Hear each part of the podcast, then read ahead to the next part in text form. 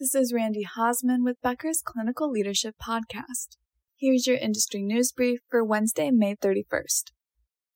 First, legislation about healthcare staffing remains under consideration in some states. Two governors recently signed bills into law.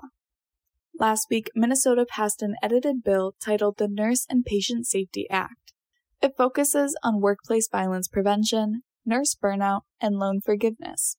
It cut staffing legislation from the bill completely. In New Jersey, a bill sitting in committee would establish minimum RN staffing standards. This would impact hospitals, ambulatory surgery facilities, and certain DHS services. Last month, Washington Governor Jay Inslee signed SB 5236. It requires hospitals to report at least 80% compliance with its specific ratio. Its internal staffing committee approves its ratio that focuses on nurse to patient staffing. Hospitals that do not comply are subject to corrective action plans and fines as much as $50,000 every month. Connecticut lawmakers were considering a bill to mandate nurse staffing ratios in hospitals. However, legislators are now focusing on strengthening hospital staffing committees. A new proposed amendment would require hospital admin to get approval from the hospital staffing committee before sending annual staffing plans to Connecticut officials. Second, the San Jose Police Department says a man in custody died last week after falling 20 feet from a window at a California hospital. The man was in custody for violating a court order. He was admitted to O'Connor Hospital in San Jose for a pre existing medical condition. Around 2 a.m., the man threatened to strike an officer and nurse in his room with a metal oxygen tank. The officer and nurse left the room to get help. At that time, the man used the tank to break a window and jump onto a ledge. He fell from the ledge. He was provided immediate medical care and was transported to a nearby trauma hospital. He was later pronounced dead. The Santa Clara County DA's office and the San Jose PD's homicide unit launched a joint criminal investigation into the incident. Becker's has reached out to O'Connor Hospital for comment. We will update the online article if more information becomes available. Third, new research from the Robert Wood Johnson Foundation finds that racism and discrimination from both patients and colleagues are widespread in the nursing industry.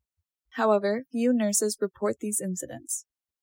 Last year, a non probability sample of almost 1,000 nurses were surveyed. Almost 80% of nurses say they have witnessed or experienced discrimination from patients.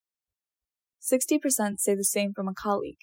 Black slash African American nurses are the most likely to have seen or experienced racism from both patients or colleagues. About 40% of nurses say they've talked about incidents of racism or discrimination with their supervisors. However, less than 25% formally report these incidents. While the prevalence was still high, nurses working at a physician's office or clinic were less likely to witness or experience racism compared to those working in nursing homes or hospitals. Over 40% of nurses say their nursing school had a culture of racism and discrimination. Over half also say there should be more training for racial bias and diversity inclusion. Most nurses say their organizations prioritize DEI initiatives around patient outcomes and staffing. Some highlight a need for more training and investment. About 80% of nurses give examples for retaining a diverse nursing staff. This includes zero tolerance workplace discrimination policies, clear consequences for reported incidents, and reporting anonymously. Fourth, in two years, about 185 hospital staffing complaints were filed to Washington's Department of Health. None resulted in fines. Washington's new bill ensures hospital staffing standards. It does not mandate a staff to patient ratio. Instead, it requires hospital staffing committees to recommend ratio rules to their leadership before submitting the plan to state officials. One example of understaffing is St. Michael Medical Center in Silverdale. The hospital is part of Virginia Mason Franciscan Health. It received over 30 staffing complaints last year. It was also where a nurse called 911 asking for EMS teams to help with its overcrowded ED. Its chief nursing officer is stepping down next month. It only took 11 days for the Department of Health to clear the complaint. It states that, quote, based on the information provided, no violation of hospital law occurred, unquote. Fifth, as the shortages for cancer drugs grow worse, some oncologists are rationing the drugs and delaying treatment. As of last week, the FDA lists 14 cancer drugs in shortage. One is carboplatin. It's a chemotherapy agent and used as a first line treatment for multiple cancers. A survey from the Society of Gynecologic Oncology shows physicians in at least 40 states had at least one chemotherapy drug in shortage. Some shortages are due to a single manufacturer in India. It halted production after quality concerns. The FDA is working with other manufacturers to have more carboplatin. Thanks for listening. Do you want more of the latest info about clinical leadership delivered directly to your inbox every weekday?